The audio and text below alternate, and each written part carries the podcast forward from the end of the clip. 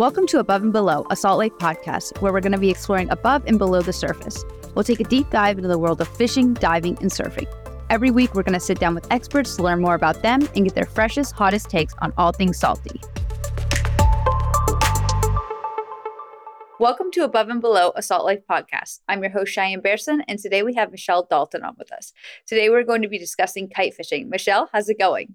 It's going great. How are you, Cheyenne? Good. So happy to have you on the show. Yeah, me too. It's so excited to be here. I've it's been a while since I've seen you. We've kind of crossed paths through the industry over the last eight years, and it's been a while. So happy to be here. I know it's good to get finally get to catch up with you. So, what have you been up to?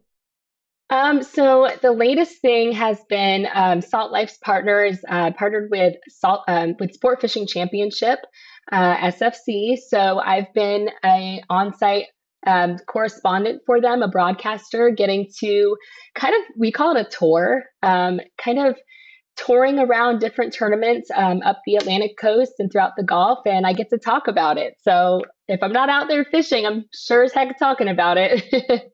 That's so awesome. That's such a neat experience. So, in lieu of that, can you tell us a little bit more about yourself? How'd you get into the industry of fishing, and what what do you really do as far as like what what are your you know your favorite things to do out in the fishing world?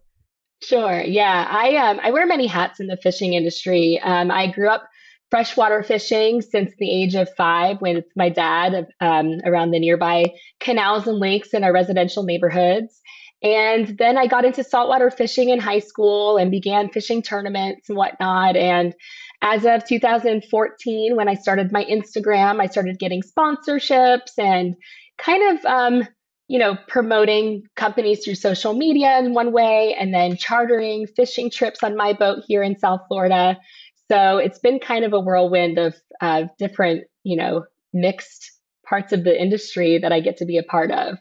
That's so awesome. I know pretty much everybody knows your name bombchelle. Um, everybody loves to stay tuned with you and see what you're up to.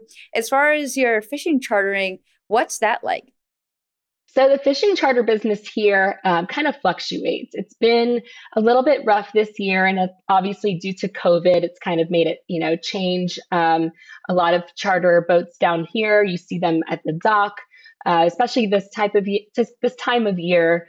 Um, you know, the, with the conditions and the weather the way it is, and there's just you know not a really good solid week this time of year that you can actually depend on the conditions to be able to take your clients out, not only catch fish, but also to have a beautiful day on the water because everyone knows that Florida is a little bit hectic as far as the winds picking up in the afternoon or rainstorms. So that's always a challenge. And then, of course, you have to disappoint your charter clients with canceling. So I've decided to kind of take a break from that um, and then just to be able to fish for fun when I want to, and I know the conditions are good, and, you know, get out there, create some content, and then also have my tournament uh, team and tournament fishing side as well.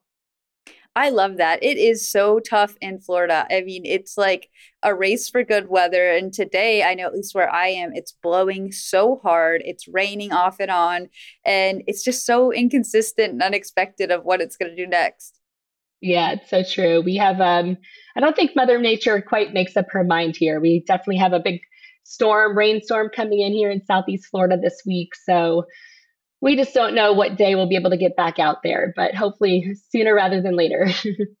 yes, hopefully. So, as far as kite fishing goes, can you give us an introduction to that for our listeners who might know a little bit but don't know everything?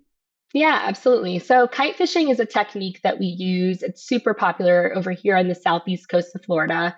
Um, and it's all about natural bait presentation. So we like to use live bait. Typically, it's a goggle eye, could be a threadfin herring, uh, could be mullet, but we use basically an electric reel to deploy a kite in the air.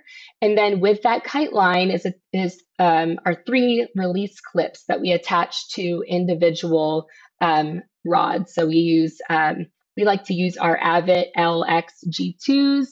Um, and from there, we have them rigged with mono line and they attach to the re- release clips. And with all the terminal tackle, are sent straight down. So it keeps our live bait basically on the surface of the water, and that's where all the action happens. So, kite fishing is really cool. There's nothing else like it based on the fact that you could typically see the strike when it happens, and especially when it comes to sailfish because they just like to put on a show. it's all about the presentation. I don't get to do it very often, but whenever I do, it's so much intense focus and fun. And it's kind of a craft of keeping an eye on everything and making sure all of your baits are in the right position at the right times. You know, you don't want to bait flying out of the water or something crazy. Yeah, you have to kind of keep focus, keep an eye on it, but you you like to use, you know, your your reel drags to kind of do that work for you. And of course, you're drifting. So any kind of rough conditions can kind of mess things up for you a little bit. Maybe your view is not so clear by keeping an eye on the horizon uh, with those baits in the water. And then you've got, you know, rough seas. So there's a lot of factors that can kind of make kite fishing difficult for you, but it's a lot of fun. It's, it's, um, just totally different from any other type of fishing. What d- makes you decide if it's a good day or not to go kite fishing? Is there certain weather or conditions that you're looking for? Well, tis the season, right? This is kite fish season. So, most likely the boats that are out there are going to be kite fishing. That's just the thing here. Um, but what we look for is kind of not too light of wind, but not too heavy, maybe something around 13 to 18 knot winds. Um, of course, every beautiful day does not mean that it's a fishy day. So we like to, you know, go out there when there's a little bit of wind, a little bit of um, some action in the, the surface of the water. Um, we definitely want some clear water. Uh, we don't like that dirty water. And we are kind of getting that right now, which is unfortunate. But we look for that dark to clear watercolor change, which is about 300 feet of water for us here. We have a, a big drop off, a ledge. So we like to fish that ledge. So realistically, we would like to have some really pretty clean water, but a little bit of wind to get that kite up. And uh, that's pretty much it. This time of year, a lot of the fish are actually kind of closer to shore in the shallow shallow waters, um, and they migrate. These are pelagic fish, so they like to kind of hang around the shore. And for us, we don't have to go very far out of the inlet. We're about maybe two, three miles, we're already in 100 or 300 feet of water. So we get out there and we're able to catch kingfish, wahoo, tuna, mahi, uh, sailfish, all of the fun fish out there.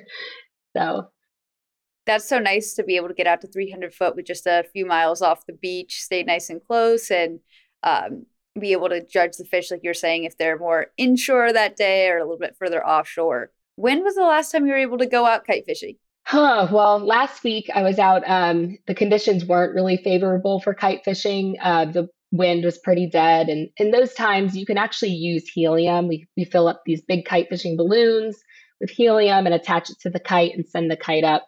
Uh, that way, we ensure that you know we're not going to have any problems. Um, but helium's also expensive, so not necessarily our our uh, first priority to use it. But um, last time we went out kite fishing was about two weeks ago, and it was it's hit or miss.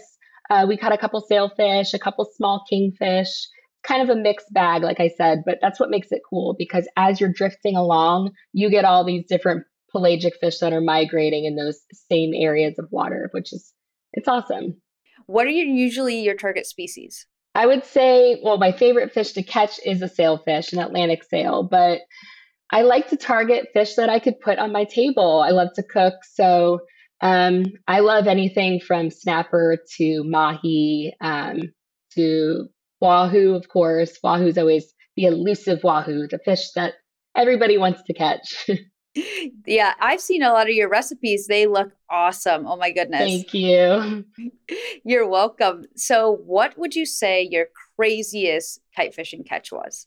Most unexpected, I should say.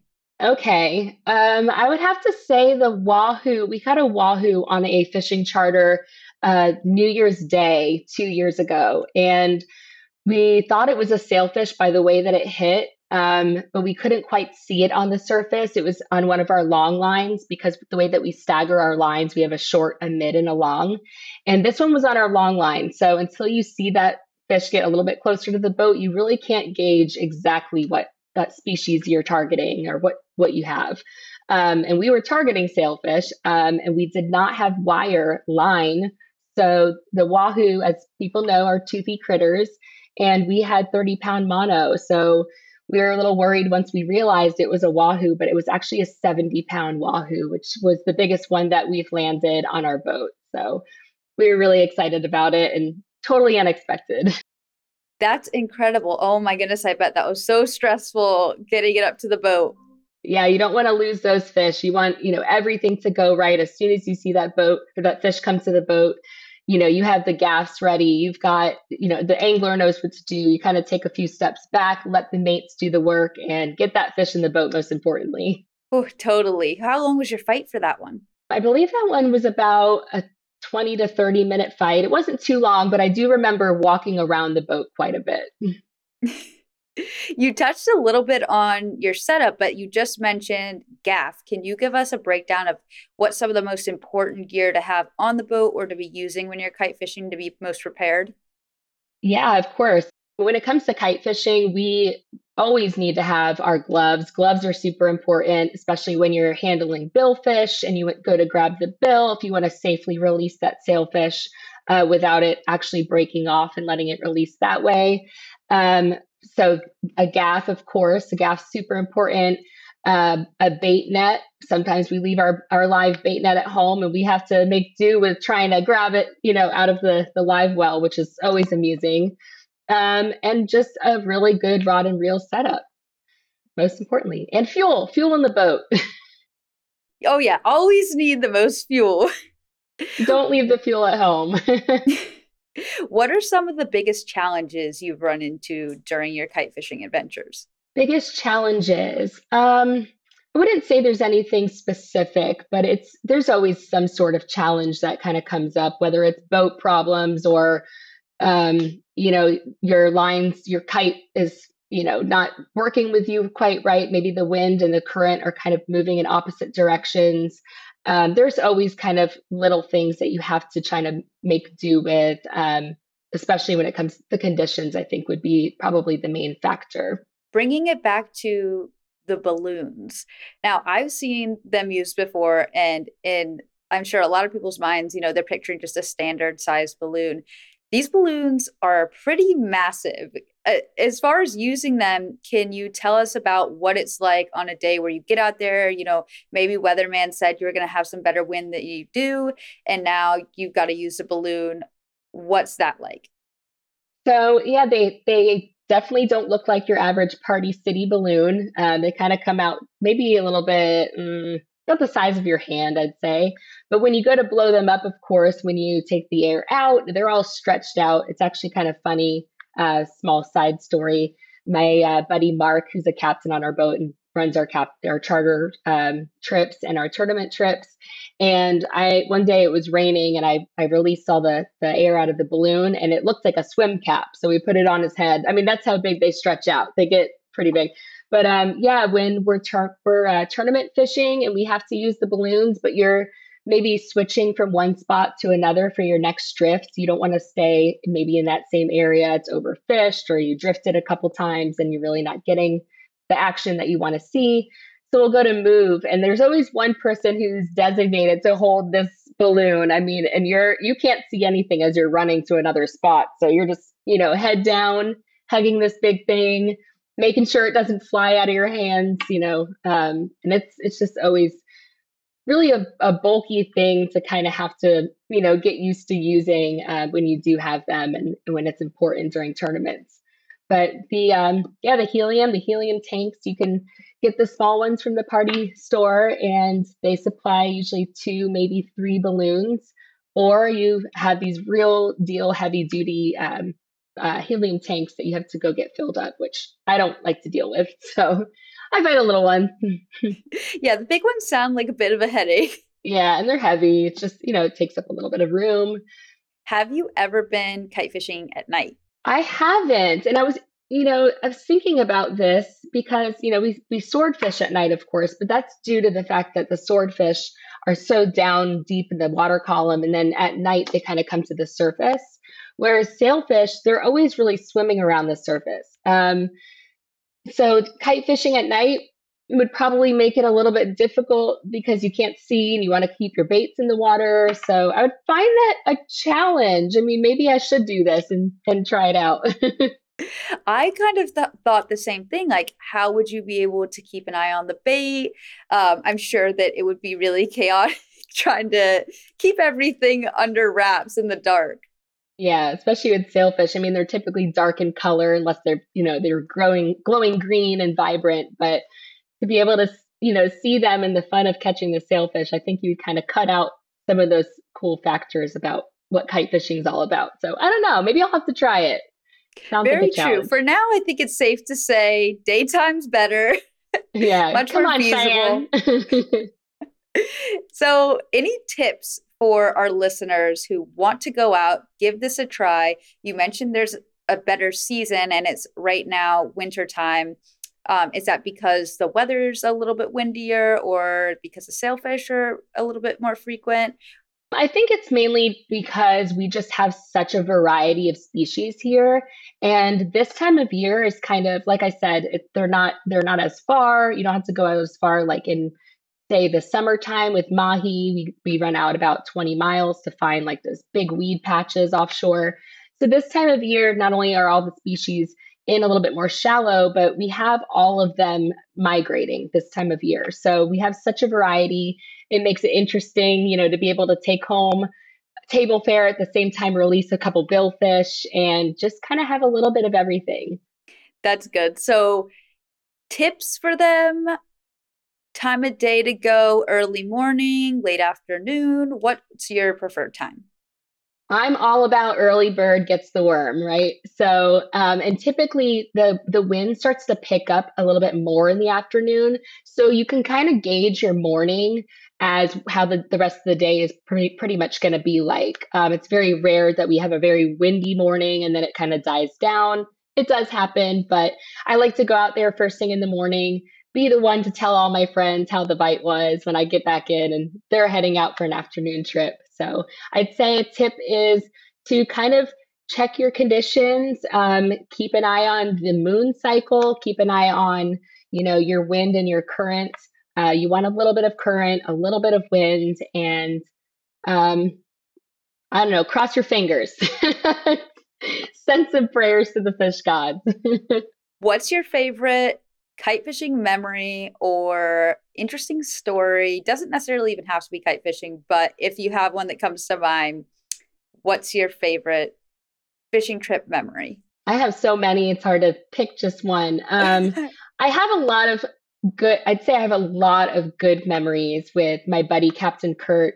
Um, i would run charters with him as his deckhand uh, for about five years in a row for red snapper season. So all my favorite memories when it comes, you know, comes to like the best times that I've had on the boat uh, would have to be with him and running those charters. Three, two, three charters a day we were running um, for you know a couple weeks in a row, and it's just one big long excursion, one adventure.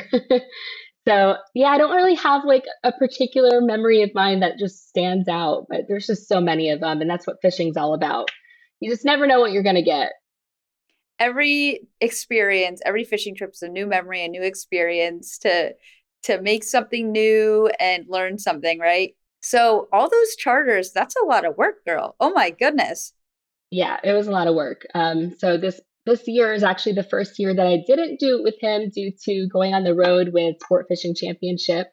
Um, so I kind of missed out my time with Captain Kurt, but yeah, it's we don't even know what day it is. By day three, we're like, how many charters have we done? And you know, you're running out 40 miles and then coming back in, picking up the next group, you know, washing the boat down, going out again, getting the limit, coming back.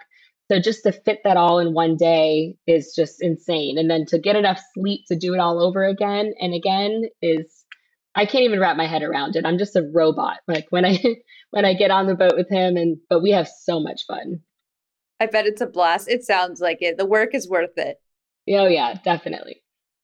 Do you have any upcoming fishing trips? So, my husband and I are very spontaneous when it comes to trips. So, usually they're not planned out. It's kind of like a last minute thing. Um, every year we do Costa Rica in January, high season. It's our anniversary. So we'll probably be going down there in Costa Rica um, end of January.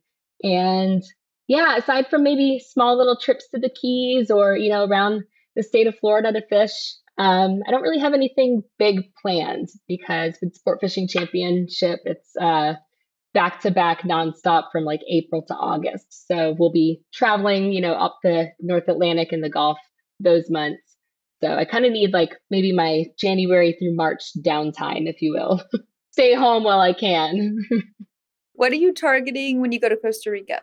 Oh, billfish, billfish, billfish. Um, it's funny though because I love catching mahi, and they don't have schoolie mahi there. It's they're just I mean, the smallest ones are still in the 20 pound range. It's just like Jurassic Park over there. So we love being able to, you know, catch marlin and sailfish and at the same time, you know, reeling in a mahi on the other side of the boat. If you get a double header, they're usually two different species, which is incredible. It's insane. And yeah, we just always have a great time. We just know that we're going to be turning handles and catching big fish. It's almost promised when you go there because their fishery is just so alive. It's awesome.